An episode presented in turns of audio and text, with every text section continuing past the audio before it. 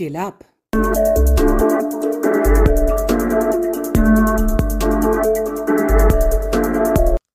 Hi, and welcome back to the Scale Up with Emmanuella Aboa podcast.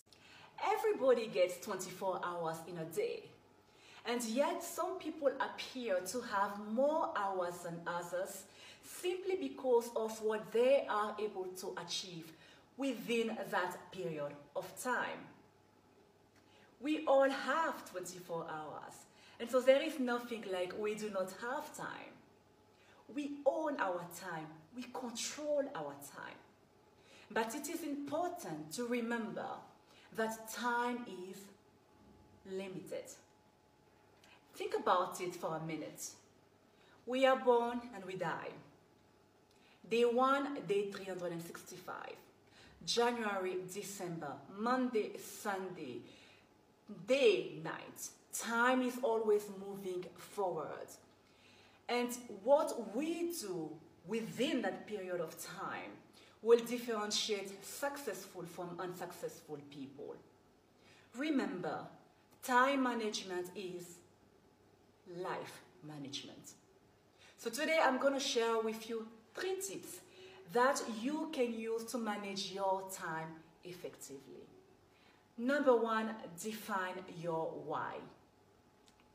If your why is strong enough, you will figure out the how. By figuring it out, by figuring out the how, you will be able to manage your time effectively because you would have prioritized what is important to you. Everything you do must be for a reason. Number two, embrace the Eisenhower urgent, important matrix. A long to-do list of tasks can feel overwhelming. But the goal of the matrix is to go through all these tasks in an effective manner by separating them into their own quadrants. What do I mean by that? The Eisenhower matrix helps you divide your task into four categories.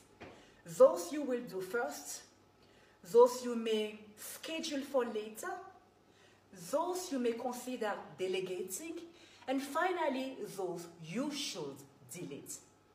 And each of these categories will help you schedule your work and accomplish your work more effectively.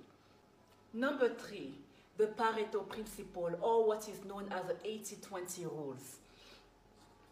20% of your activities will lead to 80% of your success. This, if you ask me, is what is called working smart rather than working hard. By identifying your 20%, you will be able to get the breakthrough that you have been looking for. Because that 20% will give you a very well structured way of working and the promotion you have been seeking, or perhaps even the life that you have been wanting. The 80-20 rule is the difference between being busy and being productive.